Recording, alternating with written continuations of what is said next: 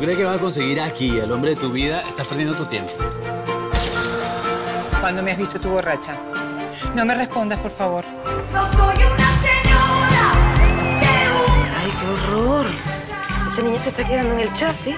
Paul está. ¿Por qué no te vienes a vivir conmigo y dejas esto solo como estudio? Wow. El matrimonio de gays y lesbianas. Se acerca el fin del mundo. Bueno, este es el colmo, coño. ¿Pero qué saben ellos de matrimonios? ¿Eh? Paco, por favor. No es por nada, pero yo prefiero que mi hijo sea un delincuente que sea un maricón. Sea, bruta.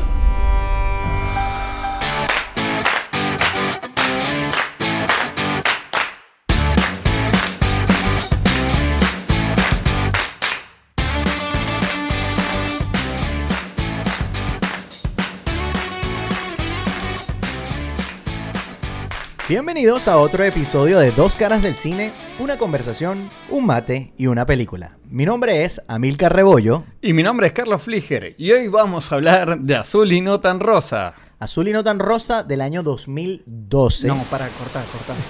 Ah, no, esto no es un error. No, estamos, Estamos en, en video. video. Estamos en video, estamos en video. Queremos invitar a todas las personas que nos están escuchando a través de YouTube que dijeron, coño, se les escucha bien, pero queremos ver qué tan guapos son. Aquí estamos. Sí, sí, ahora estamos perdiendo un montón de oyentes. Poco gente quitándose la Sí. suscripción. Sí, sí, sí, un poco gente diciendo, ah, no. o que- se están yendo todos a Spotify. Claro, claro. Bueno, váyanse a Spotify y ya saben que nos tienen que Nos seguir ahí seguir. en las redes. Azul y no tan rosa. Primera película venezolana. Yo como persona envidiosa le dije a Carlos, ah, tú quieres hablar de Nueve Reina en el episodio 10 y yo quiero hablar en el 11 de Azul y no tan rosa. Tuvimos un problema técnico Sí. y estamos aquí en el episodio 12 de esta película del 2012. Lo que yo no hice, lo, cosa que vos sí lo hiciste en el capítulo 10, yo no borré el documento. ¿sí? Yo sí lo tengo y puedo hablar tranquilamente de la película. bueno, bueno. Cosas pasan eh, y ya. sí, pues. Superémoslo. Az- Azul y no tan rosa, del año 2012, tiene el mismo nombre en Hispanoamérica, tiene el mismo nombre en España y tiene el mismo nombre en Estados Unidos. Me da rabia que lo llamen My Straight Son.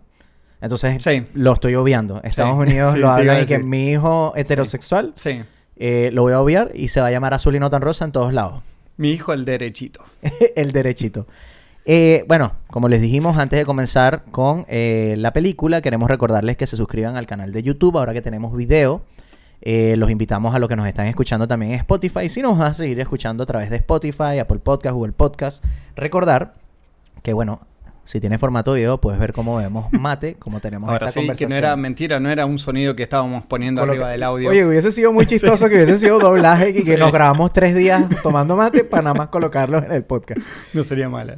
Bueno, también recordarles que tenemos las redes sociales arroba dos caras del cine. Y por último, decirles que eh, esta será la única advertencia que tengan porque este episodio, así como los demás, tendrán spoilers. Sí. Tendrán spoilers. Sobre todo con esta película. Oye, esta película va a tener bastante spoiler. tener Sobre bastante todo spoiler. lo que nos costó conseguir esta película, porque pasamos por un montón de, de videoclub para poder conseguirla. lo que nos costó Oye, el conseguirla. blockbuster siempre Sí. cerrado. O sea, O no, locura, cuando estaba abierto siempre había uno que se lo había llevado anteriormente. Sí, Terrible. Sí. Oye, ¿a ti nunca te pasó eso? Que de repente ibas y habían tres películas, por decirte algo, azul y no tan rosa. Y tú querías ver esa y no estaba. Eh, tenías que reservarla. Nosotros Ah, ¿la so- reservaban? Sí, sí, sí. Eh, En, en mi pueblo lo que hacíamos era eso, ¿no? Íbamos hacia el videoclub y reservábamos la película. Entonces vos sabías que tal fecha, tal horario, vos tenías la película. Pero, ¿cómo sabías que la otra persona lo iba a regresar? ¿O Bueno, había ese era un, eh, era un problema, ¿no? Porque te decían un, un horario estimativo, ¿no? Entonces vos ibas a la hora que Y ellos te decían. Tenían un horario de devolución. Ah, eso te iba a decir, Sí. porque me imagino que después venía multa. Exactamente. Y tenía que estar rebobinado. Eso te iba a decir, qué vaina tan ridícula que no esté rebobinada y, y Lo haya- solucionaron después. ¿Cómo así? Eh, en, cuando yo me mudé de, de ciudad de Olavarría, pasé a La Plata, en el videoclub que alquilábamos, te ponían multas si vos las rebobinabas. Entonces, ¿qué era lo que pasaba? Te daban la película así nomás. Entonces estabas obligado Qué sí o sí a eh, Qué rebobinarla. risa que te multen por rebobinar Sí, si le estás sí. facilitando el trabajo. es como ridículo. Sí, totalmente. totalmente. Pero fue una buena solución para la gente que la devolvía sin rebobinar. Claro, claro, totalmente. Eh, siempre haciéndole la vida más fácil a los flojos. totalmente. Entremos en detalle con la película. Azul y no tan rosa. Insisto, de verdad, esta es la primera película venezolana. Eh, quería hacer mención a una película que debo admitir, antes de empezar todo esto, que yo no la había visto. La vi para este episodio. Pero sabía que era una película que era muy importante. Bueno, ahí nos lanzaremos varios fun facts, pero Sí. uno de ellos es que ganó el Goya. Es la primera película que ganó el Goya, creo que en el 2013, el Sí. año siguiente de que salió. Y fue una película muy importante, pero también porque sabes que es una de las cosas que me gusta, que esta película no, o sea, rompe los esquemas de que todas las películas venezolanas siempre son películas de, de delincuencia. Claro. Siempre es alguien que cae como malandro, Sí, siempre es un delincuente, siempre hay un, un secuestro, una muerte, unas cosas. Esta no se aleja demasiado en, en ciertas cosas, pero no está enfocada en eso. Yo te estoy diciendo que sí, pero no tengo la menor idea porque es mi primer película venezolana. ¿Es la primera? miro. Sí.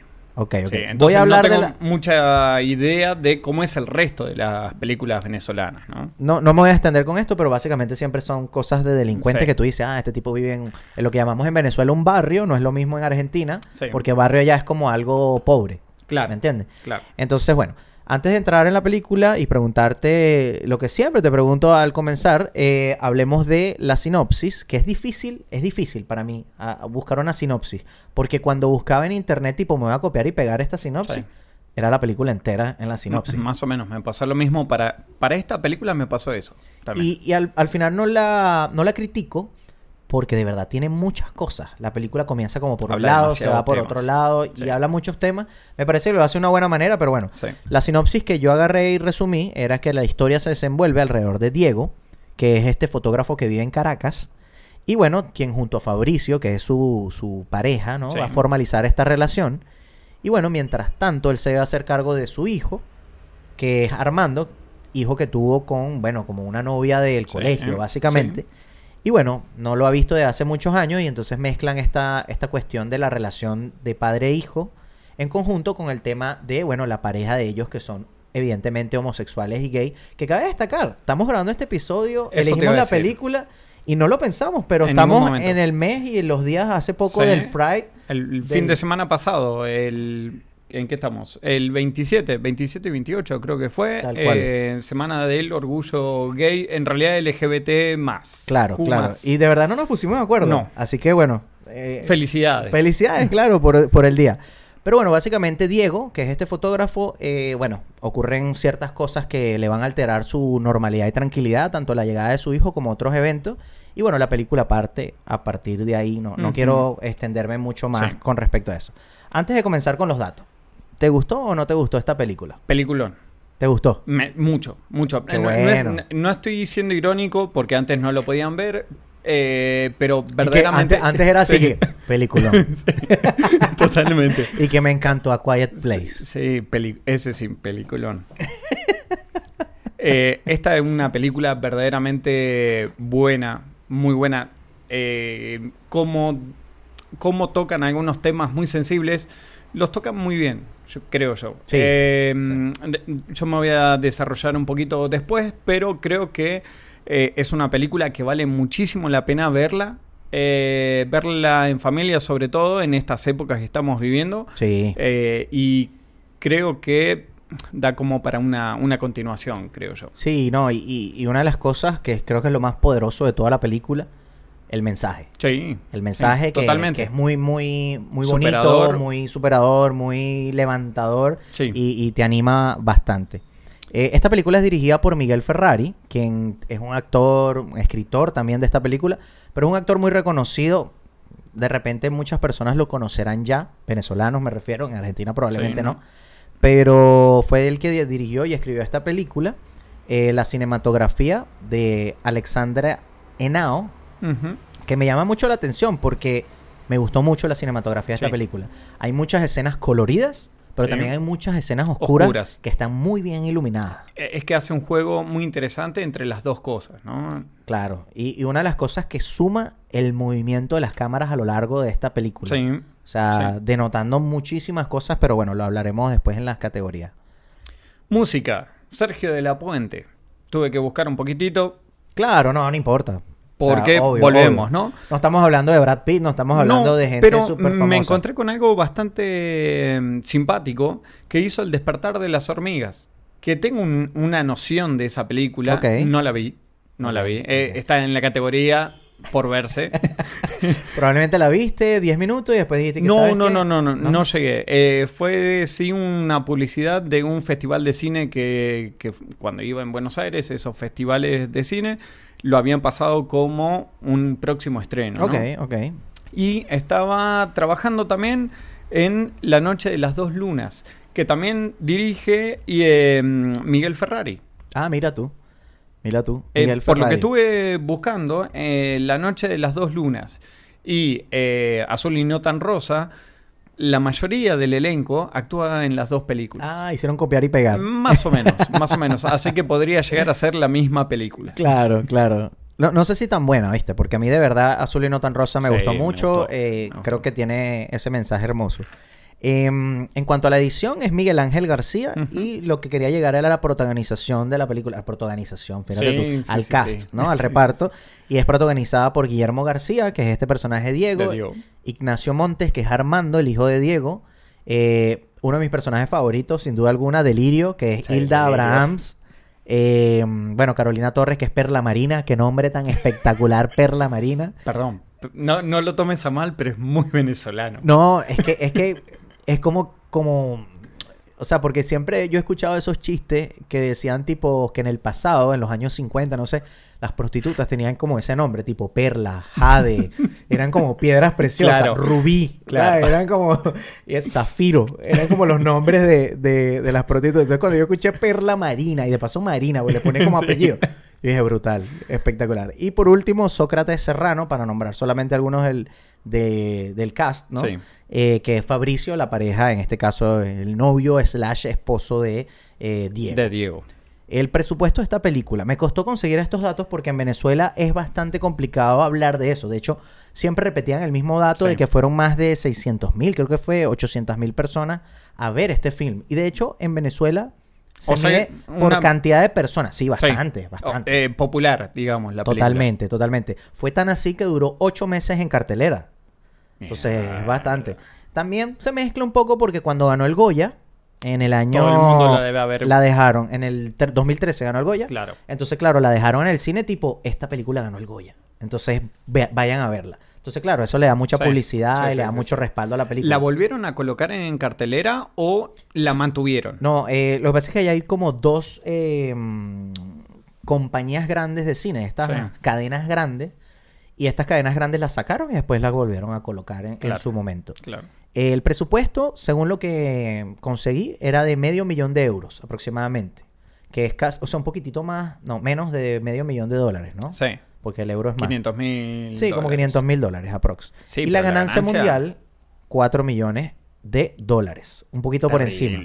Bastante, bastante. Bastante. Para, para lo que Para el hace una presupuesto que se maneja. Claro. No es independiente, la película desde ya no es independiente, No. pero para el tipo de cine que se maneja en Claro. Argentina o en, Ve- o en Venezuela, eh, el presupuesto es alto. No, y te digo algo. Yo la vi en muy mala calidad.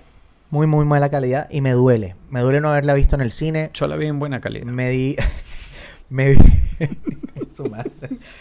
Dio mucho dolor. Te lo juro, me dio mucho Sí. dolor porque noté muchas tomas y muchas cosas que yo te digo sinceramente... O sea, creo que, Que creo que pierde, la, vola- sí. la valoraría muchísimo más si la ven en muy buena calidad. Ganancia de 4 millones de, de dólares. Me costó conseguirlo. De, de hecho, el presupuesto no lo conseguí directamente. Menos mal que te El tengo. presupuesto, sí. ¿sí? Sí, sí. Bueno, lo, lo que pasa es que sí. lo busqué. Tuve como tres días buscando Deep el presupuesto. Claro, claro, le pagué a un tipo, que Claro. le pagó a otro tipo, que le pagó a otro tipo. Vendiendo armas rusas, todo eso Claro. lo encontrás rápido. Lo- o sea, me daban el presupuesto y dos AK-47. Entonces, claro, le directamente le di al tema ese. Mira, con lo que me quedo de esta película, de verdad, lo dije al principio, es el mensaje de aceptación. Y, y me gusta porque es un mensaje de aceptación, sí, habla del tema de LGBT, habla del tema ese, pero también habla de otros temas muy importantes, que es, por ejemplo, la, la violencia doméstica, Intrafamiliar, sí. la- el, el tema de padre-hijo, que son La relación de padre-hijo. eh, espectacular. La aceptación. Aceptación, aceptación de la. propia. eh, propia y de la familia. y de la familia. Eh, eh, Y cómo los ven cosas. los demás, ¿no? El, el alrededor, cómo los ven. Eh, muy fuerte como lo, como lo tomaron. Y, Y- la violencia homofóbica. ¿no? También la violencia hacia, hacia la gente de la comunidad LGBT, horrible. pero no deja de ser una realidad. No Sí. solamente en Venezuela, Latinoamérica, sino en el mundo. En ¿no? el mundo. Entonces, creo que toca esos temas que si tú me pones a mí a, a como elegir temas, yo creo que ese es uno de los temas como más delicados de abordar, porque Sí. mucha gente puede malinterpretar algo, mucha gente puede eh, tomar, ah, bueno, te estás metiendo con la comunidad o qué sé yo. Sí. Y esta película lo hace de una manera Sutil. tan sutil, tan Sí. bella, tan Sí. eh, dando ese mensaje de unión, sobre todo por el discurso final, que bueno, se los recomiendo que, que de verdad Que la vean, completa, porque igual la película no es corta. Lle- Son casi a 120 la- minutos. Llega casi a las dos horas, o sea, estamos quitando, quito la, la- por los minutos de créditos, pero llega casi a las dos horas. Sí. sí. Entonces, Pero parece- ojo, es una película que son dos horas, pero que pasan volando. Sí, el no, tiempo totalmente, pasa totalmente, volando. Totalmente, totalmente. Pero bueno, quería hablar un poquito de eso. Uno de los fun facts antes de, de- de pasar a las categorías que quería decir, y es porque de repente se me va a olvidar más adelante, hay una pequeña escena donde hay un instrumento musical que se llama el cuatro. No sé si en Argentina se llama igual, es como Sí, un ukelele. sí, sí, sí, sí. Eh, acá en Chile lo he visto como ukelele. No sé si, si es al que en realidad es- no son lo mismo. no, no son lo mismo, pero, o sea, es la manera como asociarlo. No, Esta no, guitarra... eh, en Argentina, de hecho, ahora está muy, muy de moda tocar el 4. Sí, en serio. Sí. Lo trajimos nosotros con las arepas. Con la harina pan. Con la harina pan, claro, con la harina pan. Pero bueno, eh, esta, mm, ¿cómo se llama? Escena que tiene el 4, tocan una canción que se llama La tonada de la luna llena. Sí. Y es de un compositor muy famoso, quizás el más famoso de toda Venezuela, que es Tío Simón. Es Simón Díaz. Y Simón Díaz es como el padre, de cierto modo, de la música venezolana. Y es increíble que hayan, o sea, porque la película obviamente ¿Cómo lo por pusieron? ser- no, no me pareció forzada. No. No me pareció forzada. O sea, hay una parte loca así tipo que, bueno, tengo un cuatro aquí. ¿Sabes? O sea, Sí. esa quizás ¿De es lo más salió? loco. Claro. Pero no, no lo sentí forzado como cuando colocan eh, en una película algo... No sé, voy a decir algo que quizás sea polémico, pero tipo cuando colocan esos personajes que son obligados. Sí, Tipo, este personaje no le sirve nada a la historia sí. y de repente, no sé, colocan, vamos a hacer una serie, porque algo que pasa mucho ahorita en Netflix, vamos a hacer una serie y va a estar un negro, un chino, un blanco, un, ¿sabes? Es como un latino, Sí, sí, sí. un... Y es Para quedar bien con todos. con todos. Y nadie se puede morir y todo. Entonces al final, esta película que toca temas tan sensibles, siento que maneja todo eso tan bien que lo hace, por lo menos esta escena del cuadro, del, del 4, Sí. con la canción, me parece que la añade muy bien a la historia y denota un momento como un, quizás un clímax emocional, Sí. un, un clímax de cambio en Es la historia. Pero quería hacerle En ese mención a- momento Sí. también desarrollan temas Fuertes, fuertes. fuertes, claro, fuertes. Sí. Pero quería hacerle una mención a Tío Simón porque de verdad les recomiendo que escuchen su música. Por Yo lo menos ahí solo. cometí solo- un error. ¿Qué pasó? Yo esa canción la conocía, pero tocado por un artista argentino. Mira. ¿Qué es lo que pasaba?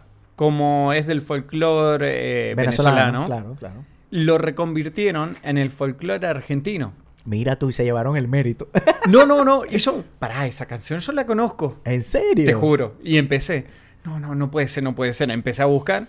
No, si la, la cantante es argentina. Y era una samba, una especie de samba, que es un ritmo típico del folclore argentino. Ok, ok. Cuando empiezo a buscar el, el, el- Claro, ¿quién es hizo el la compositor letra, el compositor, Venezuela. Yo no puedo ser tan ignorante. No, no, sino que de repente no es tan famoso. Simón Díaz fue, un, eh, insisto, la, la persona como más importante de la música, creo yo, en Venezuela.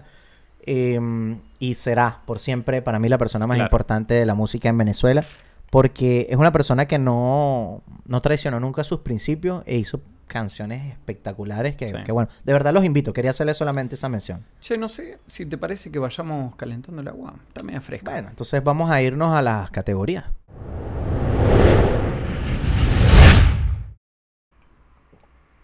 Lo bueno y lo malo de grabar así es que ahora nos ven tomando mate, que es Sí. bueno. Pero de repente ahora hay que qué? rápido, rápido. Categorías. escena favorita. ¿Cuál es tu escena favorita? Tienes una, dos, tres, cuatro, cinco, diez mil. Mira, tengo tres. Tienes tres. Yo Te- me, te- yo me tengo excité. tres. Eh, yo me quise limitar un poco porque pude haber sacado mucho más, pero tengo un par como que se fusionan con diálogo favorito. Ok, ok. Eh, estamos en esta Bueno, en pero este punto. hagamos algo. Esa categoría peguémosla. Tipo, Perfecto. para que tú puedas nombrarlo, Perfecto. escena y diálogo favorito. Si quieres, comienzo yo que tengo más. Dale. Eh, ojalá que no te corte las tuyas. O sea, que de repente te, te joda las tuyas. Veamos. La primera escena Listo, tachala. que a mí me gusta es la escena de la llegada al aeropuerto. Cuando él va a buscar a su hijo. Sí. ¿Te, la, te la cagué? Un poquitito. Pero, pero, a ver, veamos qué es lo que viste vos y... Bueno, pero a eso lo complementas, ¿vale? Sí, totalmente. Cuando no había video, él me golpeaba. Sí, Lo que pasa es que eso sí. no lo ven ahora porque él se va a No puedo. Que se apague la cámara nomás. Ya vas a ver. Bueno, la llegada de Armando, en este caso, eh, que es el hijo de Diego, eh, al aeropuerto me da mucha risa porque primero es como que él lo olvida, ¿no? O sea, la escena como anterior que él lo olvida, sale corriendo a ir a buscarlo. Luego de que sale corriendo a ir a buscar, pasa de largo de él y él está Y va sentado. directamente a la puerta eh, y es... ¿Dónde llega el, eh, el, vuelos el vuelo de, que viene de Madrid? De Madrid. Entonces, no, aquí pasan todos, Sí, le dice y el desconocido. pibito, el pibito sentado sobre la maleta mirándolo cómo pasa el padre corriendo. Que obviamente él lo reconoce porque su papá no ha cambiado, pero claro, como él es un niño que tendrá que darle, calcularemos a él como unos Y- 15 años, un poquito más. Creo que hablaban entre 15 y 16 años. Ajá, ponte tú 16 años. Ah, sí, no, el, el cumpleaños, Sí. claro, qué imbécil. Sí. Y entonces, tiene un poquito antes de estos 15 y 16 años Porque hacía, por lo que mencionan, hace como 5 o 6 años que no se ven. que no se ven. Entonces, claro, lo, en ma- 5 lo- años es un montón. lo recuerda como un, Sí. un-. Como un pendejo, Como un pendejo, sí. eh, de 10 años y de repente no lo ve cuando ya va haciendo Mm. camino un hombre, pues. Sí. Eh, me gusta porque no solamente primero pasa de largo, que ya te denota el tema de que a él, mm, o sea, no es muy buen padre, sin tener que decírtelo, el tema de que no lo reconoce, a pesar de que quizás la cara lo ve y después que, ah, ok. El tema de que no lo fue a buscar a tiempo, o sea, dándote esa distancia, pero lo que más me gustó fue cuando la cámara se posa sobre ellos, hay una distancia gigante y atrás Y el fondo. Sí. un niño y un padre, papá, Sí, y se abrazan Sí. y ellos y que no me ayudes ni con la maleta. Sí, Y, eh, eh, la salida está por allá. Y, eh, Bueno, eso me es que, gustó, porque te eh, denotan mucho la relación en este caso entre Armando y Diego. Yo no sé si eh, un, un mal padre, sino que lo que Un veo padre es un ausente. padre ausente y una persona sumergida en su trabajo. Ok. Porque él eh, constantemente te muestra lo dedicado Sí. que es hacia su trabajo. Sí, sí. sí. Entonces, no sé si eh, vamos más tanto para ese lado, ¿no? Para el lado de mal padre. Ok. Sino una persona solitaria, acostumbrada a estar solo Claro. y muy dedicado. De hecho, ahorita que lo mencionas, lo mezclo con, con, por ejemplo, que él, él está con Fabricio, ¿no? Sí. Y Fabricio quiere como formalizar bastante, te da la La entender. relación. Y el que tiene miedo de compromiso Sí. y pone la distancia siempre Sí. es Diego. Sí. Entonces eso que dices tiene mucho sentido porque me parece que, que creo- efectivamente él está enfocado en su trabajo y de repente quizás le, le da miedo madurar o le da miedo esa, tomarse ese serio. compromiso, ya sea con la relación con Fabricio o con su hijo, harían como que él tendría que dejar un poco de lado Claro. su trabajo, Claro, ¿no? claro. Eh, de esa misma escena, a mí, ya que fusionamos, el diálogo que hay segundos posteriores, que le dice, eh, Diego le dice Armando, mi pana, no voy a imitar el acento venezolano porque me va a salir cubano, como Bueno, pero siempre si me él, sale. imita, si él imita acento venezolano y le sale cubano, yo puedo imitar argentino y me Lo sale hiciste como otra cosa. en Nueve Reinas, lo hiciste en un Bueno, momento. me da Y fue una Está- vergüenza ajena. No importa, no importa. Esto estamos para que nos destruyan. Para eso están Sí. los comentarios del video. Para ahora. eso, están la, para eso están las redes sociales, Claro. para destruir Pa- gente. Claro, no para unirnos. Y le dice, ¿cómo anda mi pana? Ve, Es cubano. ¿Cómo anda mi pana? Y le dice, no soy tu pana, Claro. soy tu hijo. O es Ahí- que ya se te olvidó, de hecho, Claro. creo que le dice algo así. Es ahí una pared, le puso impresionante, una pared de hielo, Sí. 6 metros de ancho. Eh, anda a remontar eso después. Claro, claro, claro. Ese diálogo fue terrible. No, horrible, horrible, horrible. Em, la siguiente escena que yo tengo A ver, es más que la escena como tal, porque es una escena realmente de transición. Me gustan las tomas de esa escena. Y es las escenas del baile de tango. Porque la escena comienza cuando él empieza a bailar tango. Él empieza como en una ventana donde se ve la mata, que también es medio Sí. protagonista, ¿no? En este caso de, de la película. Y una de las cosas que me gusta es los cortes, los recorridos que tienen. Y de verdad son como una escena que dura como unos 30 segundos, quizás sí. sonará poco, pero es bastante. En cine es bastante. Y pasan unos actores bailando, pasan los otros, pasan los otros. Y es como que van de un lado al otro. Y después entran en el tema de la transición. El movimiento de la cámara en esas escenas me Suave. encanta. Aparte, suave. súper suave, tango. acompañando. Pregunto aquí. como tango argentino, ¿no? ¿Se bailó bien? ¿Se bailó mal? ¿Es criticable el tango como se bailó? Como Vamos a dejarlo para las categorías Uf, más adelante. Uf, qué fuerte. Sí. Qué fuerte lo que viene después. Escena. Pero ya que estamos en el tema de, eh, del baile y la danza, me encantó el inicio. El inicio. La- las primeras escenas como Las comienza. primeras escenas, que vos ves un montón de bailarines que están eh, en un escenario. Eh, una cosa espectacular, cómo enfocan a cada parte del cuerpo de los bailarines, Sí. cómo se marcan eh, los músculos. A mí que me gusta la, la fotografía, eh, es impresionante No, la iluminación sobre todo en ese punto. ¿no? Y que te demuestra un poco porque el baile... eh, La tú lo ves sensualidad. eso, y tú lo ves, o sea, porque voy a ser súper directo. Ves un hombre y una mujer, y llega un momento donde de repente empiezan a cambiarse como de pareja, Sí. y creo, si mi memoria no falla, que terminan hombre, Hombre con con hombre, mujer con sí. mujer, de, entonando demasiado como, como lo que se viene de la película. Es que cabe mencionar que... Todos somos iguales, Sí. la igualdad, el tema de eh, no importa, tipo lo que dicen love is love, amor Sí. es amor, y, y no juzgándola. Porque Totalmente. no es mostrándotela de frente, Y sino con este baile, ¿no? Una cosa, ¿no? Que la que dirige este cuerpo de Ah, baile claro. es Delirio del Río. Que es como. ¿Cómo era que decía ella? Eh, eh, como Delirio del Río como no sé quién, no me Vanessa acuerdo. del Río. No me acuerdo, no me Bueno, acuerdo. pero eh, eh, simpático cómo mencionaba cada vez que ella decía sí, su nombre, ¿no? Era como una muletilla que tenía cada vez que era su nombre. Entonces, esa, solamente las imágenes de ese. de esa parte, de ese inicio, espectacular. Me resultaron muy bien filmadas. La fusión entre las imágenes. También, y estoy golpeando con el mate, no se Bueno, puede eso hacer pasaba, eso. eso pasaba. Sí, golpea pero no las cosas. veía. Él golpea las cosas. Eh, impresionante, verdaderamente lo bien logrado que está. Hay una película que se llama. Creo que es Nocturnal Animals. Es una película de Tom Ford. Es como del 2016, por ahí. No me acuerdo bien la fecha. Tengo, tengo que buscarla. Sí. Pero la película es con Amy Adams y creo que es Jake Gyllenhaal. No, no recuerdo bien. Creo que es Jake Gyllenhaal. Pero el tema es que el inicio de la película es muy parecido. ¿En serio? Pero muy, muy Eh, parecido. Podemos hablar de una mm, especie de. Influencia. más que influencia, robo. Bueno, lo que pasa es que, eh, ¿cómo es que dijo Steve Jobs en algún momento? Eh, hay que robar bien, algo así. Como que dijo, como que el que roba bien es el que se hace exitoso. Ah, al- algo así. ser, ¿no? Eh, pero la película es muy buena, muy, muy buena. Y de verdad, el inicio es muy parecido. La diferencia es que aquí, en vez de ser bailes de hombre, mujer o danza, son personas como obesas o Mm. gordas o qué sé yo. Y es como te muestra un poquito eh, lo que va esa película también. Segunda mía, Dale, dale. eh, tengo acá que también vuelvo a fusionar las dos categorías.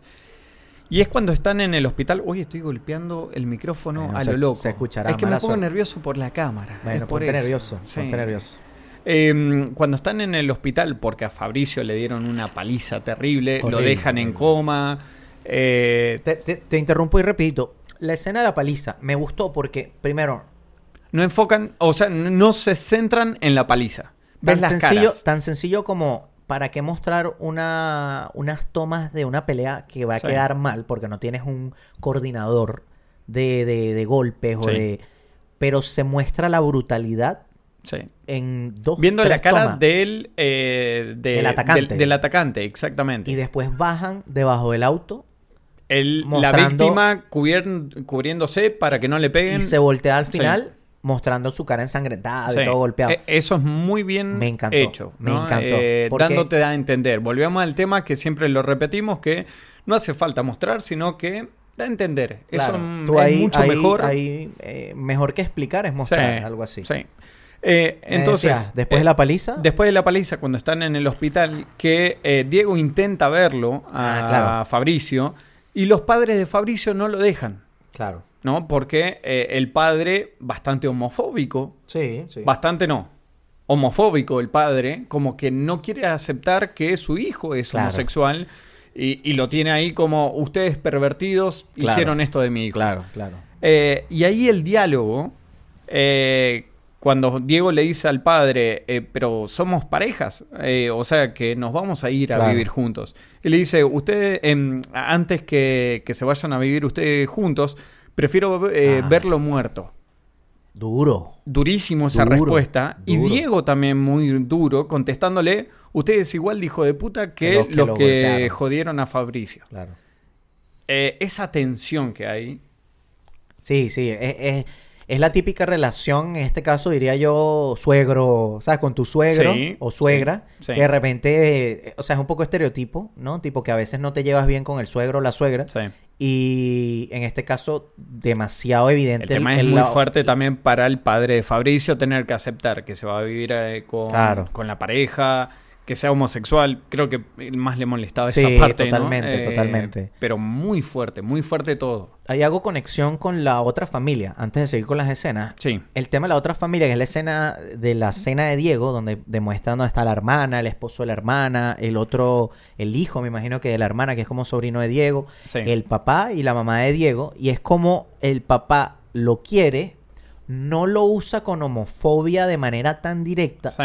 Pero eh, pasan el momento exacto donde están pasando este programa que es de estrellita Estrellita. que Estrellita es como una especie de Laura en América, una Sí. especie de estos programas donde va... Un talk show. Un talk show de estos eh, latinos y es bastante homofóbico o retrógrado en cuanto Sí. a pensamiento del programa. Sí. Y entonces el, el niño más pequeño le dice, abuelo, ¿y qué es eh, un, Un gay? gay. Y ahí está una de mis líneas favoritas porque dice un maricón y después viene y le pregunta, ¿y qué es una lesbiana? Y le dice una puta camionera, algo así le dice. Y me gusta, ¿no? Obviamente por lo que dice, porque es horrible, pero porque denota mucho, y lo hacen también con la familia de Fabricio, el tema de, mm, de la generación anterior que le cuesta entender Bueno.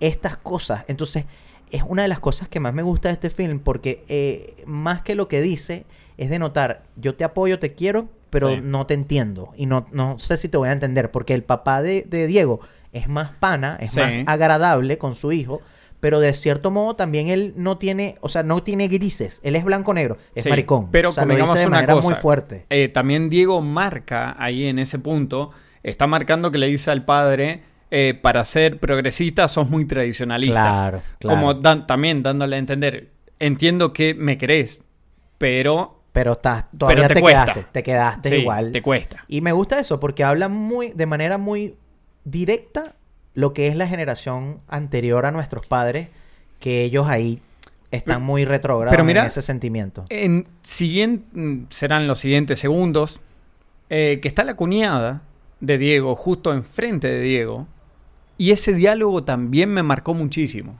Claro, cuando habla de ¿y cómo está No, tu amigo antes, Fabricio? Antes. ¿Cuál? Eh, que le mm, eh, eh, están viendo este programa de Estrellita en este mismo instante que vos eh, decís. Y la, esta piba lo mira a Diego y le dice a, a Diego algo así como que eh, mm, antes que mi hijo salga Ah, sí. gay, prefiero que sea delincuente. Claro, sí, que sea... Y ahí salta con, ah, hablando del tema, eh, tu amigo Fabricio. Sí, sí, Ah, se está bien por casar. Sí, claro. sí, sí. em, muy basura, como, cómo Totalmente. lo mira, cómo lo provoca. Y, y te muestra un poco de... Porque tú, ok, puedes Pero ver... también le cierra la boca Diego con la respuesta, ¿no? totalmente. Se va a casar. Ah, sí, ¿con quién? Conmigo. Y todo el sil- Sí, y de el hecho, silencio. silencio sí, ensordecedor, digamos, en esa mesa. A lo que iba es homofobia en la calle o homofobia es fuerte, pero mostrarte homofobia en este caso En tu la propia familia. es uno de los mensajes fuertes que tiene esta película, Sí. tipo lo que tienen que lidiar las personas, eh, en este caso la comunidad, con respecto a cómo los puede tratar la propia familia. Y es muy triste, es muy Sí. triste que te, que te excluyan, es muy triste sentirte eh, extranjero. Incluso cuando tú escuchas siempre estos cuentos de que ni ellos mismos están seguros todavía en esa época de transición. Imagínate que sea un chamo como es Armando, el hijo de Diego, que se está descubriendo, que de repente Sí. no sabe si es homosexual todavía o qué sé yo, o lo sabe pero le cuesta, le da Sí. miedo, X. Entonces es muy difícil no tener apoyo de tu familia, que es lo que me parece que demuestra esa escena. Cómo, cómo Y es fuerte, combatir, y ¿no? es Cómo fuerte. luchar. Eh, Sentirte sin solo, tener, eh, sentirte apoyo. solo, Y quien es tu apoyo por ahí son tus amigos. Claro, tu círculo de amigos. Sí. Mira, eh, ya, ya va, que tengo otra escena- una escena que quiero, quiero mostrar antes de.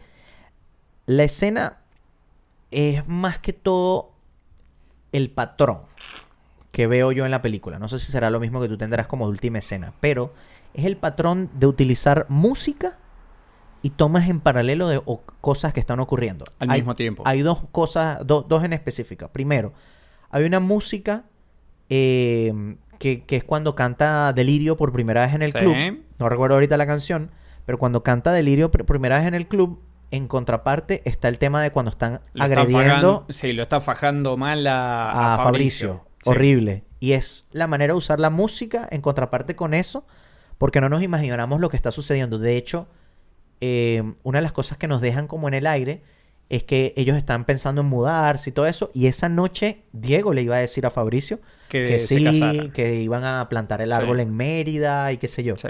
Y la otra escena, que bueno, este es el spoiler mayor de todo, cuando están en la ópera Sí. y están grabando esa ópera con esta artista espectacular y en contraparte están tratando de revivir a Fabricio que está ya bueno Sí. a- a- en las últimas y Muere. básicamente fallece Me contaste. y sí te conté el final y es muy duro muy duro como usan la, la música y en este caso las dos escenas porque es cuando están en la ópera y cuando, cuando él está empezando a mezclarse con su hijo revelando las, las fotos que tomó durante la ópera Es que eh, el tema está en cómo, por un lado, podés estar en un momento agradable disfrutando de- Claro. del evento o del momento claro y estás desconociendo todo lo que pasa alrededor tuyo. Claro. ¿No? Por estar en ese momento. claro Que no tenés por qué no- sentirte culpable, ¿no? Eh, Pero de cierto modo tú dices que hubiese pasado si, ¿sabes? Como de que hecho, tú solo en este no momento, sabes. no, qué sé yo, estamos disfrutando de hacer esto, pero no sabemos qué es lo que está pasando afuera. Claro, totalmente. Por ahí tenemos, se, se despertó nuestro querido Ringo, no vayan a extrañar que aparezca en toma en algún momento. Lánzate con la tercera escena, que yo te interrumpí. Mira, eh, justamente estamos hablando de cómo es esta relación, ¿no? Que querés luchar por tus derechos, querés luchar por mostrar, mostrarte tal cual sos. Y justamente mencionás la relación que tiene Fabricio, eh, perdón, eh, Diego con Armando, con su hijo. Eh, y justamente cómo muestran el rechazo constante hasta un cierto punto, porque vos ves después el quiebre, el momento bisagra, vos te das cuenta cuál es. Eh, y notas ese rechazo que tiene Armando con el padre. ¿No? Ok. Que, me- bueno, ¿por qué sos homosexual? Medio planteos medio De, de hecho, lo- fuertes. Lo, muestra fuerte Sí. porque es cuando Es- él consigue estas películas Eh, eh, pornográficas, pornográficas gay. gay y, y él y que... Ah, me- por esto me dejaste cinco años. Claro. Eh, De repente mezclando una cosa que no tiene que ver, que ver el con abandono otro. con Sí, lo otro, sí. pero es la manera que el niño Pero ojo, lo abordó. Insisto, para mí, puedo estar errado. Dudo porque soy argentino. Eh, no hay, no noto un abandono. O sea, de cierto no modo es estar ausente, estar ausente es un No es, pequeño no es un abandono. padre, sí, pero no es un padre ausente. Pero no es que eh, fue un abandono porque desapareció el tipo eh, y que le dijeron, mira, estoy embarazada, desapareció. Claro. claro. Sino Fue que, que, ella consiguió un trabajo, trabajo- se fue para allá. Exactamente. Se separaron, sí. Pero eh, creo que él- el tipo fue como un alivio para él. Sí. Se lo nota como eso. Sí. Que fue un alivio que no estuvieran juntos con el hijo. Claro. Eh, y el poder desarrollarse también. Pero ahí quizás, o sea, poniéndome aquí yo especulando. Estamos quizás- haciendo lo mismo los dos. Claro, eh, quizás él hubiese tenido problemas en el sentido de por lo tradicionalista y retrógrado que era la Sí, familia y qué sé yo. sí. Se hubiese casado con esta muchacha que es la mamá de su hijo y hubiese tenido esta familia, pero una familia ¿Cómo paralela. ¿Me entiendes? Claro, Como sería otra historia claro. totalmente distinta. Igual, eh, igual yo creo que, que es un padre ausente. No, O es sea, que, ¿me eh, entiendes? por Hay abandono lado, por se- ese lado. Es que abandono me suena un- mucho más fuerte. Sí, ausente. No, no es que con eso es. ah, Abandono no, y ausente. claro, sí. Votarán ustedes. Sí. ¿Qué team son? Nuevo. Mira, voy con una escena rápida y finalizo con la última. La escena Yo ya rápida. no tengo, ¿eh? Ya. La escena, la escena donde cae la cámara de manera circular, cuando Diego tiene la pistola, mientras Está la tomando la decisión en la cama, después de que Fabricio muere, y él dice, o sea, yo tengo que matar a este desgraciado Sí, que le hizo todo. esto y me arruinó la vida, básicamente. Eh, me encantó. Movimiento de cámara en círculo. La música. Demostrar la música en contraparte. El, el tema de, de- O sea, el, el- en este caso, el torbellino psicológico que está pasando por su cabeza mientras la cámara nos lo está demostrando. Y sutilmente como eh, la luz que entra por, por la ventana, Espectacular. enfocándose en parte sobre la pistola y sobre él, sobre, Sí. sobre todo la cabeza de él. Sí, ¿no? sí, sí, sí. Ahí te da a entender todo, todo lo que está pasando por su cabeza, que en realidad es no saber qué carajo hacer. Totalmente. y Eh, por eso me encanta, porque expone más que explica, que es lo que siempre he sido pro. sí. Y, y no sobreexplica las cosas, respeta mucho a la audiencia para que uno entienda Es que por lo que lado- está pasando por Y- esta película. Incluso creo que es muchísimo más respetuosa que muchas películas americanas que Claro. se la dan de... De los más grandes, Sí, claro. sí, sí, sí, sí. Esas películas arte que vos decís, no entiendo un carajo y me tratás de Gil todavía. Claro, claro. Eh, pero sí, verdaderamente eh, coincido, coincido plenamente. Mi escena, obvio, obvio, lo dije yo. Eh, Ahora, Obvio, ahora que tomás obvio. mate, por Dios. bueno, bueno, salud, a tu salud. Eh, la escena del taxi. Cuando, cuando Oh. Armando va a agarrar el taxi para ir al, al club porque sabe que el papá va a hacer una locura. Una locura. O no sabe que va a ser una locura, pero está como que no sé dónde Presente. está, qué sé yo, claro. Y como él habla español, porque a pesar de que él es venezolano y habla español, el taxista lo quiere como joder. Sí, 50. 50, pero euros. Sí. Y entonces tú le dices, bueno, tú... Y me gustó, porque no, no, no quiero decir como las palabrotas que dicen ahí en la escena, pero me gustó porque habla mucho de la viveza, en este caso criolla, Sí. la viveza latinoamericana, en este caso la venezolana, pero me encanta porque mm, mezclo ese tema con, por ejemplo, la golpiza, porque, por ejemplo, aquí En el tu tema, país, cuando le dicen en tu país. que es la coñaza que le dieron a... Claro, no, pero eh, cuando eh, eh, nuevamente se encuentran eh, el, eh, el asesino de Fabricio Claro, con claro. el pendejo, con Armando, que le dice, ah, en tu país está lleno de putitos. Ah, claro, claro, claro. Y vos te quedás, hijo de. No, no, una locura, Sí. una locura. Pero no, lo que voy es. El taxi, hablando de la viveza criolla, Sí. que quiere joder a Armando, pero mezclarlo con otra viveza criolla que pasa, que es cuando consiguen el video que va a inculpar a la persona. El chamo que tiene el video le dice, no, yo no me quiero meter en problemas y no sé qué. Y, Y tal". ahí al vuelo lo casó Diego eh, la agarró Diego. y que, ¿cuánto quieres? Sí. Y le sí. dice, cinco palos, que son cinco millones de, de bolívares, me imagino, en ese momento. Y es como la misma viveza de que tengo algo que te puede ayudar, pero él realmente no es que no se quiere meter en problemas, lo que quiere es sacarle algo Sí. a eso. Y eso Sí. fue una de las cosas que yo dije, coño, qué bien mostrada la viveza criolla venezolana. Otra En escena que, me mostró. que sido pasar- igual. Sí. Eh, acá tengo, te tengo una pregunta, porque me Ya. pareció muy marcado eh, los acentos. Ok, Porque nada que ver el acento del taxista claro. con el acento que tiene Diego y el resto de la gente que rodea a Diego. ¿Cuál sería tu pregunta? Porque hay acentos distintos. Mm. No, no, no, no, es que están todos en Caracas, en, teo- en teoría. Sí, bueno, pero es como. pero eh, como... que el taxista es más de zonas bajas por ahí. Claro, exactamente eso. O sea, Porque es- me, me resultó muy, muy fuerte la diferencia Fíjate- entre los Fíjate que- acentos. Que, es tan así que no solamente es de zonas bajas y tradicionalista, que es lo que hace ver que él ni siquiera se acerca al club. Él Sí. dice, esta calle es flecha, que es que va en contrasentido, y yo no voy a subir como hasta allá, pudiendo hacerlo, porque en este caso, o sea, Venezuela, tierra libre de leyes eh, para los delincuentes. Eh, y mm, a lo que voy es que no se quería acercar por Porque estaban- homofóbico Sí. también, ¿me entiendes? Sí, El taxista, totalmente. Durísimo. Pero me gustó ese tema de, de la viveza criolla y te, y te lo muestro con una escena mm, que lo voy a mezclar con la línea de diálogo, que es cuando el, eh, Diego está intentando ver a Fabricio, después de que le caen a golpe, Sí. Y le dice al doctor que lo conoce, porque Diego, Sí, Fabricio sí. era médico también, y Diego le dice como que por favor, ¿qué crees tú? ¿Qué tal? Y llega un momento donde hay un- una expresión venezolana que me dio mucha risa, porque es muy venezolano, y dice, coño Diego, me vas a meter en tremendo peo. y es una manera muy, eh, o sea, para que lo vean los argentinos, me vas a meter en tremendo problema, pero se lo dice de una manera muy, coño Diego, me vas a meter en tremendo peo. El tipo dejó de hablar como doctor así limpio, no, lo recuperamos, tal, y le sale así, coño, que no me pidas verlo porque ¿Verdad? el papá no quiere que lo vea.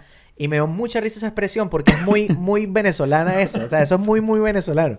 Tipo, por favor, anda, quiero ver a Fabricio, qué sé yo, en este caso. Y el tipo, Sí. coño, que me vas a meter en tremendo peo. Eso es una de mis líneas de diálogo favoritas. ¿Te, te quedaron? o? No, no, no, no. Eso como mezclé las dos, eh, estaría, estaría listo. Voy con la última línea de diálogo para terminar Me con, la, bien. con la segunda. Eh, la paciente que está viendo Fabricio le dice, es muy obvia, pero me gusta lo que le dice, que la- Fabricio está viendo una paciente y él está hablando, no, llegó mi hijo, me ignora, me trata mal, qué sé yo y tal.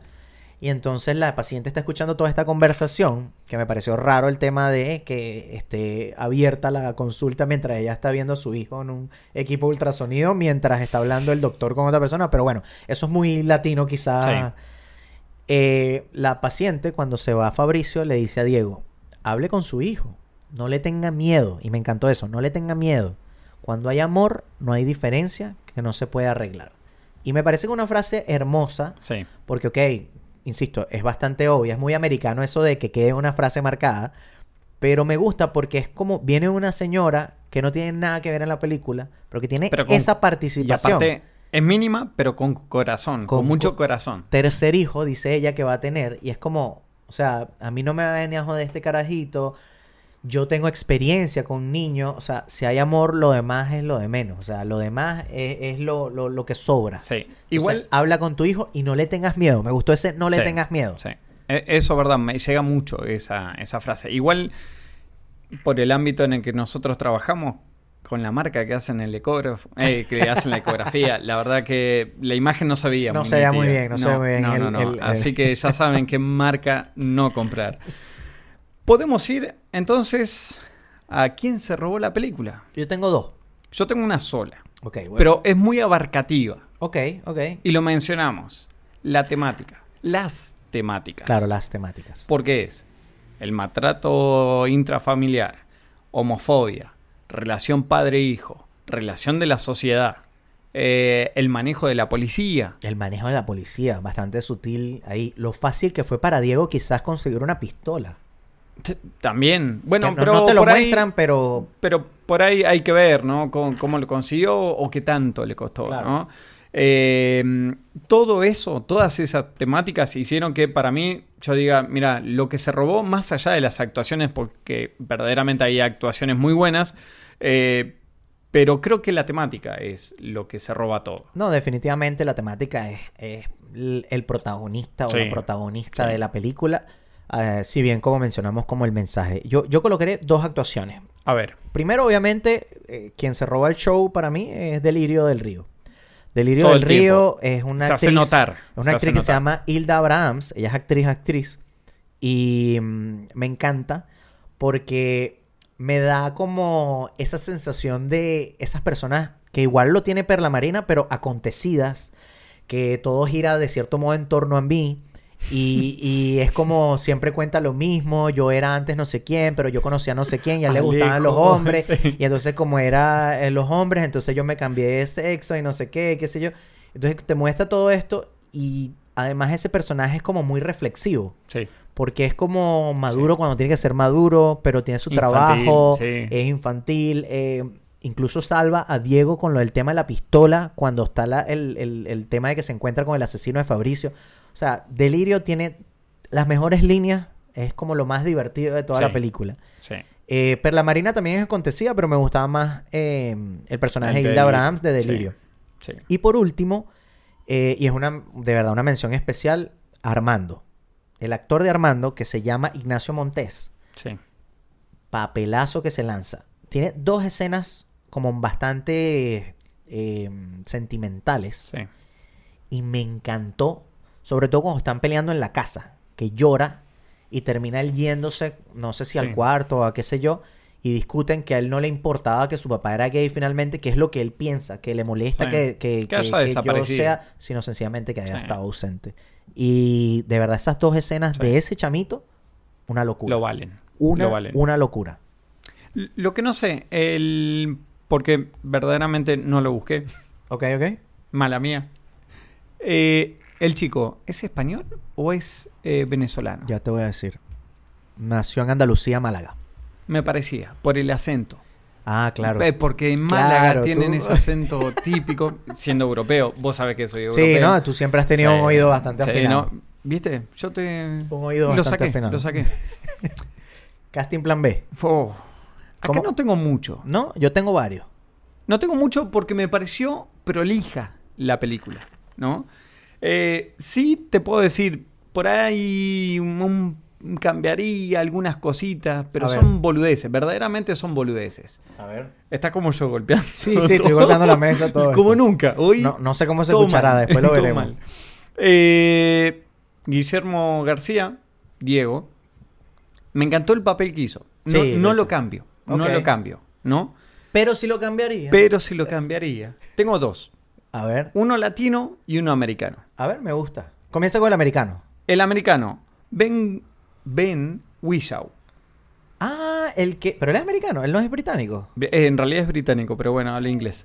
da, lo mismo. Tú estás como, tú Sí. estás como el tema de, de, de perdona que interrumpa, pero Sí. cuando Diego está hablando con la, la, um, la madre de su hijo, eh, que no me Los acuerdo el chinos. nombre, que dice, claro, hiciste igualito. Bueno, habla inglés igual. Y el tipo y que los, no son chinos, son japoneses. Bueno, esa vaina es lo mismo. de Y hecho. Y de coño. Este vago eh, lo pueden encontrar en Perfume, Claro. peliculón, Sí, Perfume, Peliculón. eh, o si no también en Cloud, Atl- Cloud Atlas. Estoy trabado, como siempre, sobre todo cuando tengo que hablar en inglés. Eh, y creo que hace un papel medio serio, por ahí no sería tan demostrativo, ¿no? Porque en todos los papeles que lo vi, siempre lo vi frío. El tipo Sí, sí, mirada él es- perdida. Él es medio frío, sí. Eh, entonces, por ahí, por ese lado, le faltaría la emoción latina. ok. Eso lo sabemos. Pero creo que podría llegar a encajar. Me gusta. Creo que me gusta. podría Me gusta llegar. Ben Whishaw como, como Diego. Y el otro, no lo vas a conocer, actor argentino, ¿Ok? que no es Ricardo Darín, para Oh. sorpresa, no es Ricardo Darín, sino un Leonardo Sbaraglia. Ok, lo voy a buscar mientras tú explicas. El Leonardo Sbaraglia lo pueden encontrar en Relatos Salvajes, eh, peliculón. Me Si sale, no también... me sale es Leonardo DiCaprio. No, es Baraglia. es Es Baraglia. Italiano, ¿no? Eh, o si no, también en la red Avispa, que está en Netflix, para los que la quieran ver. Y también está... Como Diego. Es Baraglia En como el, Diego. en el papel de Diego. Que te digo, es mm, la emoción latina. Está bueno, Tiene está algo bueno. de gallego también, porque actuó mucho tiempo en España. Y también actuó en, en una de las primeras películas eh, que se volvieron casi taquilleras en Argentina, que fue Caballo Salvaje. Muy buena película también.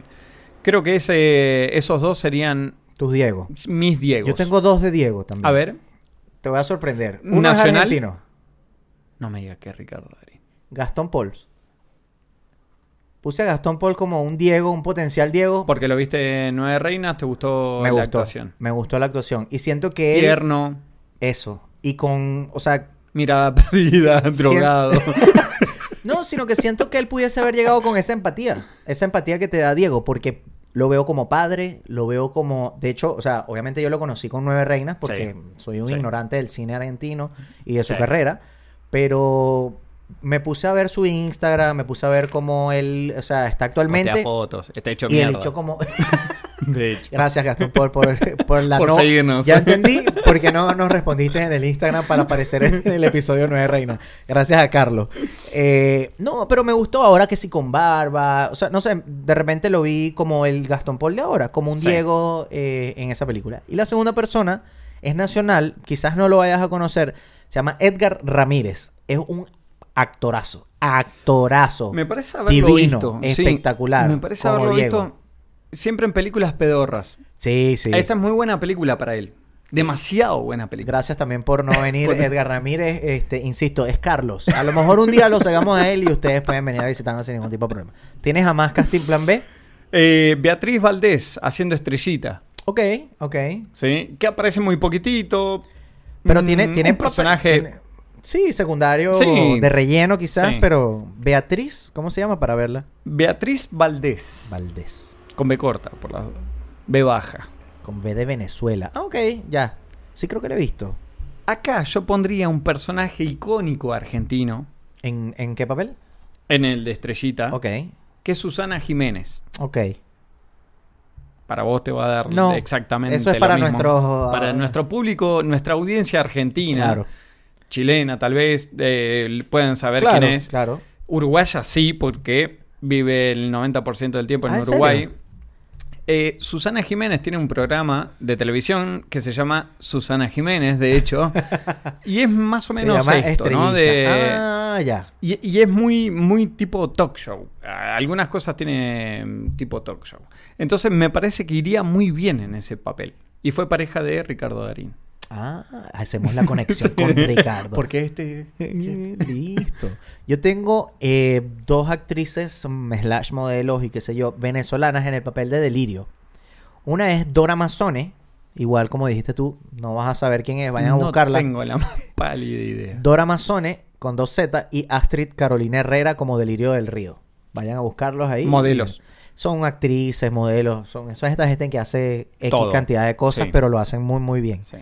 Y tengo eh, como Armando, el hijo de Diego, tengo a un actor que se llama... Estuve a esto de cambiarlo. ¿En serio? Sí. ¿No te gustó como actor? Eh, hubo algunas cositas que no me gustaron. Ok.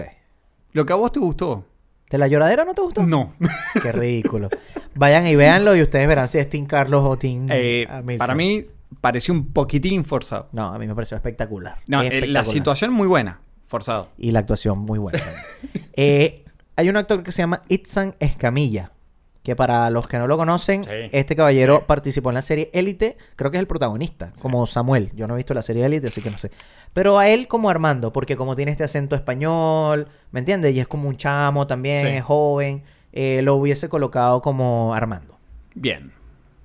Eso es Críticas- todo. Sí, esa- ¿tú tienes alguien más? No.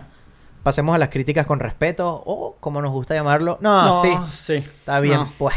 Está bien, pues. Voy con la primera. A ver. Me, me pareció a los ojos, me dolían los ojos A ver. con esto. No sé quién lo contrató. Cuando están los cuatro en, en Mérida, que justamente vos decías, e- e- emoción terrible, los cuatro Ya, cantando. Ya sé por dónde viene la cosa. Sí, ¿no? Ya te diste cuenta. Están los cuatro cantando con el ukelele, cuatro, whatever. Y el efecto de la noche estrellada, por Dios, qué horror, qué horror. Tan se nota que hay una pantalla verde de fondo o algo por el estilo. Sí. Loco, mete una noche oscura, pero no, no hagas. Venía re bien la película, súper bien, estéticamente hablando. Sí, sí, sí. sí. Y ahí la cagaron. Esa, esa es la parte de efectos especiales que tú dices que, ah, es venezolana. ¿Sabes? Es como, ah, ya. La pintaron. Usaron, usaron, claro, El usaron, paint. ah, usaron papel bond. Aquí, ya, con dos marcadores. Papel bond, este papel blanco donde hacías exposiciones en el pasado. Cartulina. La cartulina, pues. Allá Ustedes cartulina se es quieren duro. hacer la fan, los fans Papel cartulina. Bond. Eh, yo le tengo la crítica, lo mencioné, pero una crítica que es real. ¿Cómo diablos va a estar un doctor en una consulta con su Con la paciente, con la puerta abierta, una mujer que es una mamá, y además hablando con el, con el que es su pareja, ¿Usted qué pero la tipa no sabe que es su pareja? Que no, ¿qué crees tú? Y no, no, y mi hijo no me habla y tal, con la con puerta abierta, y él con el traductor ahí viéndole el bebé a la... Sí. O sea, por favor, un poquito de... de- si, si tú llegas a pasar por... O sea, porque trabajamos en este Sí, en el ámbito. Tú sabes que te dicen que, mira, no pases, hay alguien, Sí, un paciente, la puerta. espera, o sea... Mínimamente. Y el tipo faltaba con la faltaba puerta el, de, abierta. el de limpieza. Sí, no, yo opino. ¡Claro! O sea, no, tú, eso- esa es una crítica como Sí. que eso... o sea, si yo me voy a lo... Soy purista, yo sé que en sitios de de repente menos recursos es como que son 27 personas Sí, en, una, sí. en un hospital y no tienes privacidad y qué sé yo. Pero en este caso Fabricio no se Era- veía como un doctor... Parecía una clínica privada. Exacto. Entonces fue así como, oye, ¿cómo vas a estar hablando? Pero bueno, con una puerta abierta. Tocaste el tema. A ver. a Vos ver. tocaste el tema y me preguntaste ay, con una emoción terrible. Y digo yo, las escenas del baile de tango. Ajá. Ojo, No ojo, me gustó. ¿Cuáles? Desde que va a Cuando aprender. Armando, Ajá. desde que está practicando, hasta cuando van a bailar a esa pseudo milonga, me costó, me costó, me costó mucho. ¿Sangraste los ojos? No, no tanto, porque yo, bueno, la gente que me conoce sabe que no bailo. No importa el ritmo, no bailo. Eh, pero como forzado, lo noté forzado. Sí, yo sí noté, yo sí noté que bailando fue así como, ¿sabes? Por eso te pregunté, porque yo sí noté así como, bueno, quizás pasa como, como que no Sí. te molesta tanto. Pero quizás un purista del A tango dice que no, porque hay muchas No, tomas en los pies que no, tú lo que hacen. A ver, eh, por lo poco que sé de tango, me pueden corregir los amigos argentinos que bailen tango. Insisto, insisto, todo el odio ahí en los comentarios del Sí, video, por todo favor. el odio, Todo el odio ahí, puro. Odio. Eh, parece más un tango de salón, ¿no? Que es mucho más caminado, eh, no, no hay tanta figura. Eh, al menos lo noté y se nota principiante incluso los que están bailando en... eh, En la tie- en donde supuestamente eh, solo sí, es- en esa milonga. Eh, todos se notan como que son no son expertos Claro, en el tema. claro. Lo habla alguien que no, sabe. Pero tú sabes que yo te lo pregunté precisamente por eso, pero también porque, o sea, hay muchas tomas de pies. Sí. Muchas tomas de pies con pasos que yo dije, esto es atrevido. Porque si tú Que no, no hay sabes, figura, si no- incluso- tú no sabes, eh, o sea, No. de tango esto te puede, Sí, sí. o sea, salir mal, pues. Sí. A mí, a mí la, la escena de tango lo que me gustó, y quiero aclarar, no es el baile. Quiero, quiero hablar es de los movimientos de cámara. Eso es lo que No, te quiero no, aclarar. no, no, no, sí, Me te encantó los movimientos Eso, de cámara. perfecto. Porque hay una toma larga que es cuando comienzan a explicarle a Armando, que se lo explica Sí, eh, Delirio. Delirio. Y es una toma larga que se va como hacia un lado, hacia un lado, hacia un lado, y después regresa como al mismo sitio. Sí. Y esa toma larga, te lo juro que me encantó. Porque fue, te lo juro, 20, 30 segundos de la misma toma. Y entran por un lado de la cámara, entran por el otro lado. Siempre están Sí. como en los puntos donde tienen que estar. Y es una escena de transición. Estas escenas tipo películas gringas, cuando, Sí. cuando las niñas de una película, lo que llaman una chick flick, se están cambiando de traje Sí. y todo es como con música de transición y, y están en una tienda comprando. Es una escena de transición. Pero ¿sabes lo Pero que- me gusta el movimiento de cámara. Eh, ¿Qué es lo que pasa con el tango? Que me hubiese gustado que buscaran otro tipo de ritmo, por ahí algo más nacional, más venezolano. Reggaetón, están ahí reggaetón, ahí dándole. No, o suponte que sí, no, no importa. Pero el problema con el tango es como que pierde la sensualidad del tango. Ah, ok. Porque, De, hecho, de hecho, como fue grabado, no fue demasiado sensual. Más No, sensual, es que- evidentemente, es, el baile al principio. sí, es que ahí está el tema. El tango es sensual. E- El movimiento de piernas, cómo se enredan las piernas, esa es la sensualidad. De hecho, ¿sabes qué? Ahorita que lo mencionas, aquí nosotros siendo cineastas y, Sí, y no habiendo ganado Y nada. hablando- bailarines. y ni bailarines tampoco. eh, hubiesen hecho la escena así como todo el tango como mal, pero cuando Armando bailara con... La descosiera. Con, la, con claro, Laura. Con Laura, que era la novia por internet Sí. de, de Armando. Ahí sí se mostraron un poquito más, de repente, de sensualidad o de repente de aprendí para estar aquí hoy aquí contigo. Con vos. Sí. Eso, eso me hubiese gustado. Última mía. Eh, Yo tengo una fuerte para el final. Acá esto en realidad es crítica hacia el desarrollo de la película. No me gustó cómo hicieron el desarrollo de eh, lo que es la investigación del asesinato. Como que fue todo muy rápido. O sea, bárbaro. Sí intentan como que, eh, que no se pierda el tema de que lo habían matado, están buscando el asesino. Pero noto que llegan al desenlace de esa historia muy rápido. De hecho, ¿sabes qué? Mi, mi tercera, o sea, mi tercera, mi, mi crítica con respeto va por ahí, porque es lo rápido que pasa el tercer acto. Sí. Y de hecho, Sí. la película, y, se- y es una crítica real, la película va como por un camino y de repente desvaría al final. Sí, pegan un volantazo. wow, ¿Qué y- pasó aquí? Sí, sí, sí. Porque sí. efectivamente la película habla de muchos temas, habla, pero tú sientes al principio de la película o el primer acto cuando presentan a los, a los personajes que, que bueno, primero, lo- uno de los primeros shocks que tuve fue que yo pensé que Fabricio se iba a recuperar. Yo también, por cómo mueve la mano. Cuando fallece, Sí. claro, mueve la mano para sostener Sí. el anillo y dije, oye, qué fuerte, qué bueno. Sí. Y matan a Fabricio de una manera tan desalmada, o sea, Sí. súper fuerte. Y la película de ahí se va como a la relación ya de padre-hijo, y entonces él no supera lo otro. Y entonces, efectivamente, es como un. o sea, el desarrollo final. Vámonos a Mérida, de repente, y tú que, wow. Sí. Bueno, no, pero ¿Qué ahí tiene una, una justificación. Porque ahí tiene una justificación que eh, yo tardé en entender esa justificación. A ver, a ver, te porque el- yo la vi dos veces, ¿no? La vi la primera vez para ver de qué se trataba y después fui a, a los detalles. Más analítico. El detalle ahí está en que él se había olvidado, hablando del padre ausente, que era el cumpleaños de Armando. Claro, Porque cuando están, dicen, ah, pero son las 12, eh, o son cerca de las 12. claro. Sí, y es mi cumpleaños. Sí, por, y, medio como que, ti- eh, que tira a Diego, sí, por eso te traje acá. Claro, Como para que el regalo sea que se encuentre con Laura. claro. ¿sí? No, no es que fue tan forzado. Sí me resultó raro cómo expresa los sentimientos. Se murió tu pareja. Y fue como un, no, pero sigamos sacando fotos como si nada. Claro. Es que a eso voy. Esa parte fue un Como desarrollo que muy- perdió Sí. Eh, y- el sentimiento ahí. E- Y, y se ve reflejado en los personajes, pero yo lo veo más como, como Están parte como del si guion. nada. Claro, lo veo más como parte Sí. del guion. Sobre todo porque hacen un corte en algún momento donde dicen que eh, dos meses después del asesinato del doctor Fabricio, Sí. no sé qué, entonces para nada más demostrarte que pasaron tantos meses tiempo. del asesinato Sí. y ya es como, ok, aceptemos lo que viene a partir de ahora. Pero es eso, el tercer tramo de la Sí. película, el tercer acto, es un poco abrupto, por Sí. así decirlo. Para cómo ha venido el ritmo del principio. Coincidimos. Coincidimos. Dos caras del cine coincidió. Eh, pregunta sin respuesta. Tengo varias. ¿Sabes qué me costó? Sí. Me costó, tengo una sola. Me costó Si muchísimo. Dale, para que tú te Ah, lances bueno, ahí. bueno. Primero, ¿cuánto duró el programa y qué éxito tuvo Delirio? Coño, eh, me quitaste la única pregunta sin Me respuesta que yo tenía. Claro, porque yo tenía cuántos episodios tuvo Noches de Delirio.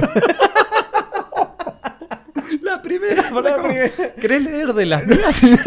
Como para ¿Y que cuántos episodios tuvo? Yo dije, bueno, obviamente, como es. Ojo, eh, fíjate, si querés, para completar un poco, ya que te cagué la, la, la La película- pregunta, eh, ¿cómo cambia el punto de vista del programa de Delirio con respecto al de Estrellita? Desarrolle. Eh, es que ahí, ahí es donde yo iba. hablar.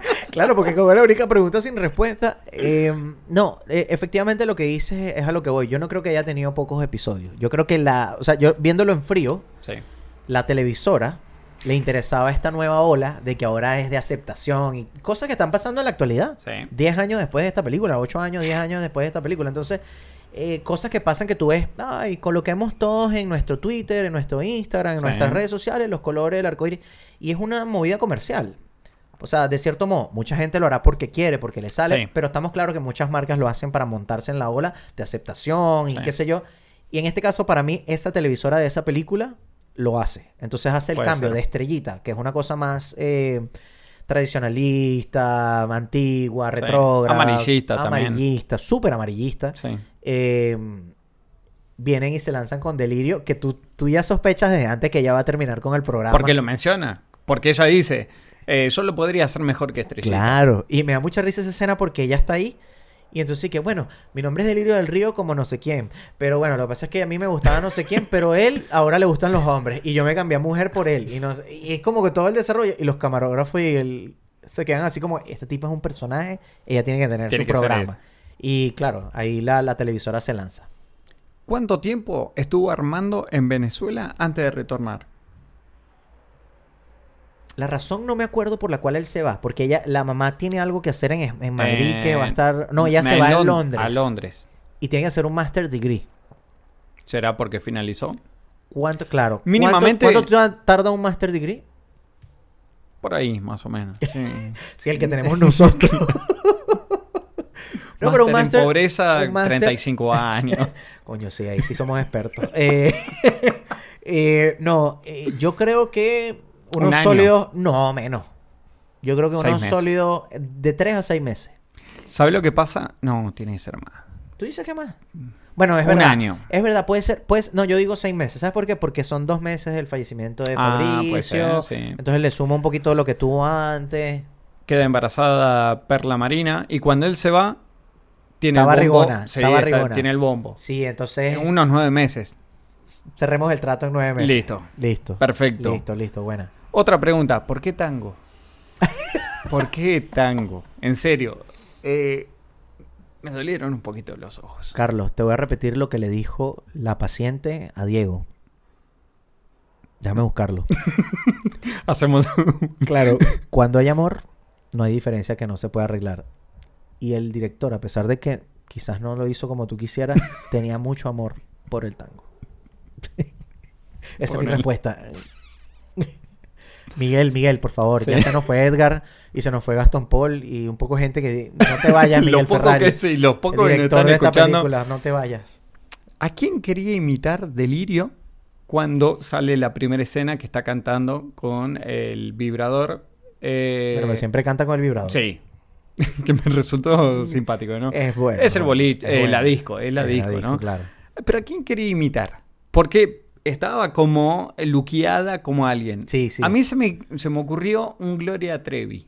Ok, está bueno. Tenía, pero la Gloria Trevi de los 80. Sí, sí, es que es muy ochentero todo. Sí, Eh, o sea, el personaje de Sí. ella como, como artista. ¿Qué, qué me sorprende? Delirio termina con el programa de televisión, es la, es la como maestra o qué sé yo de Sí. las primeras escenas de danza Sí. que le dan buena crítica, igual no le gusta. No, porque Siempre cualquier huevón. eh, Puede escribir siete palabras en dos líneas y no sé qué, y buenísimo. sí. Y, y finalmente termina con el programa y además hace eso, baila, canta, qué sé yo. Y además que tiene una puntería del carajo. La caraja le dispara como un, un, un- ¿cómo se llama? A un Sí, no sé qué cuchillo, tiene. no sé qué iba a sacar otro. estilo. Eh, ¿Prosperó o cómo habrá prosperado la relación entre Cristóbal y Diego? Porque Cristóbal le tenía hambre a Diego. Oye, qué fuerte. Qué fuerte Cristóbal, que es el amigo que lo ayuda a atrapar Sí. en este caso al asesino, pero que lo, conoce lo conoce desde, desde antes. antes. pues. Sí. Y siempre lo ve como con ojitos Sí. de... Hola. Te ¿cómo voy a estás?". comer todos los huesitos. Sí. Y ya terminaste con... Ah, ok, todavía estás con Qué lástima, ¿no? ¿Y Mm. hoy qué vas a hacer? Pero quédate, espérate que yo también termine este trago. Sí, sí. ¿Cuánto Después- tiempo? Tú- terminaron juntos, ¿verdad? sí, sí, por lo que te da a entender, abre la puerta, copita, dos copitas de champagne, champagne, champagne. Champañé. Volvió Iván a la casa. Iván, estamos hablando que es la pareja de Perla Marina, que Iván la fajaba constantemente a Perla Marina. Fuerte esa parte. Es, sí. eh, Y la manejan bien, ¿oíste? eh, esa parte es indiscutible todo. Primero, los ataques de celo porque un tal Armando está llamando a medianoche o vaya a saber en la madrugada.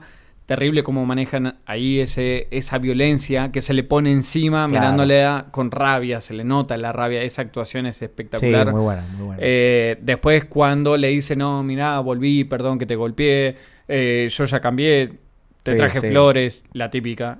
Eh, nunca me pasó, pero Sí, no, pero el Eh, estereotipo de sí. lo que ocurre en una... Y, y sobre todo al principio, que me da risa porque ella acontecía y llega tarde siempre al trabajo, porque él ya está tomando la foto, sí. pero la primera vez que llega tarde con aquel Con el ojo, ojo morado, morado. y dije que sí, sí, ya la vas a dejar. El Diego como Sí. amigo, que ya le ha dicho N cantidad de veces, Todos, parece que todos pasaron por eso. y ella con su relación tóxica ahí fuerte. Entonces, ¿habrá vuelto Iván después que nació el hijo? O sea, contacto iban a tener, puedes ver a Por tu el hijo. Pero yo creo que ella, ella, fíjate que hasta incluso el padre, en este caso en el nacimiento, es Sí. Diego.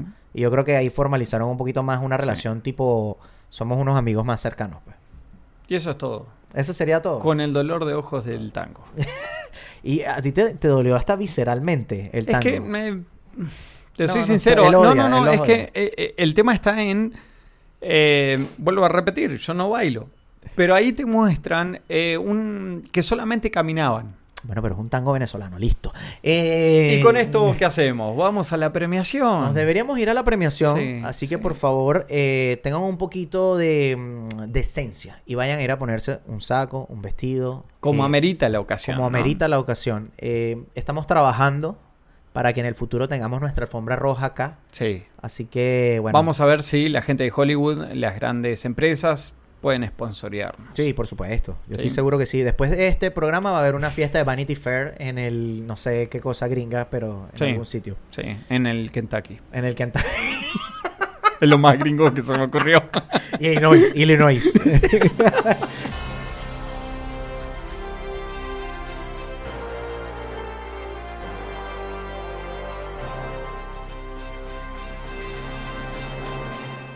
La alfombra roja está servida. La 97 séptima entrega de los premios de Dos Caras del Cine están aquí para ustedes. Queremos darle la bienvenida a nuestro primer formato en video de los premios de Dos Caras del Cine.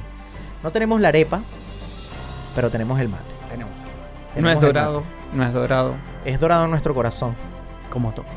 Porque Hoy- brilla. Hoy, a pesar de que Carlos se la pasa despotricando a los actores, tenemos a Ricardo Darín, a Gastón Paul, Edgar Ramírez, Miguel Ferrari, el director de esta película, Sí, sí, y por supuesto a Guillermo García, que actúa como Diego, eh, para que vea lo que es el premio de dos caras del cine. Así que por favor, Eh, Carlos. los noto muy emocionados. No, sí, están aplaudiendo desde atrás. Lo que pasa es que no se escucha. Sí, Pero sí, sí. están, están aplaudiendo durísimo. Pero, o sea, es una locura. Es una locura. Ricardo, Por favor. tranquilo. Ey, wow. Gracias por el esa- apoyo. Esa arepa no. Esa, Esa está reservada, ¿eh? Exacto, exacto. Esa es la de oro, te va a doler. Por favor, Carlos, haz entrega de el prestigioso mate de oro. Mate de oro.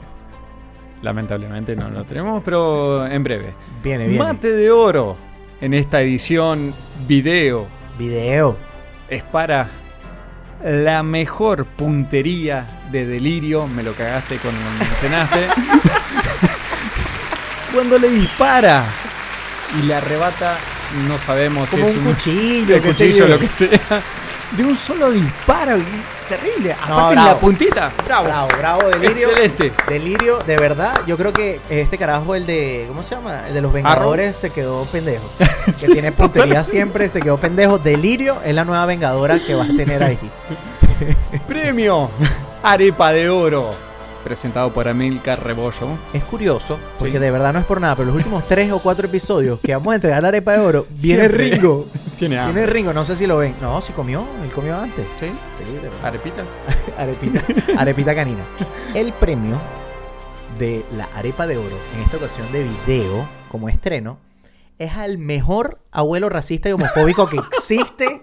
El abuelo, o en este caso papá de Diego.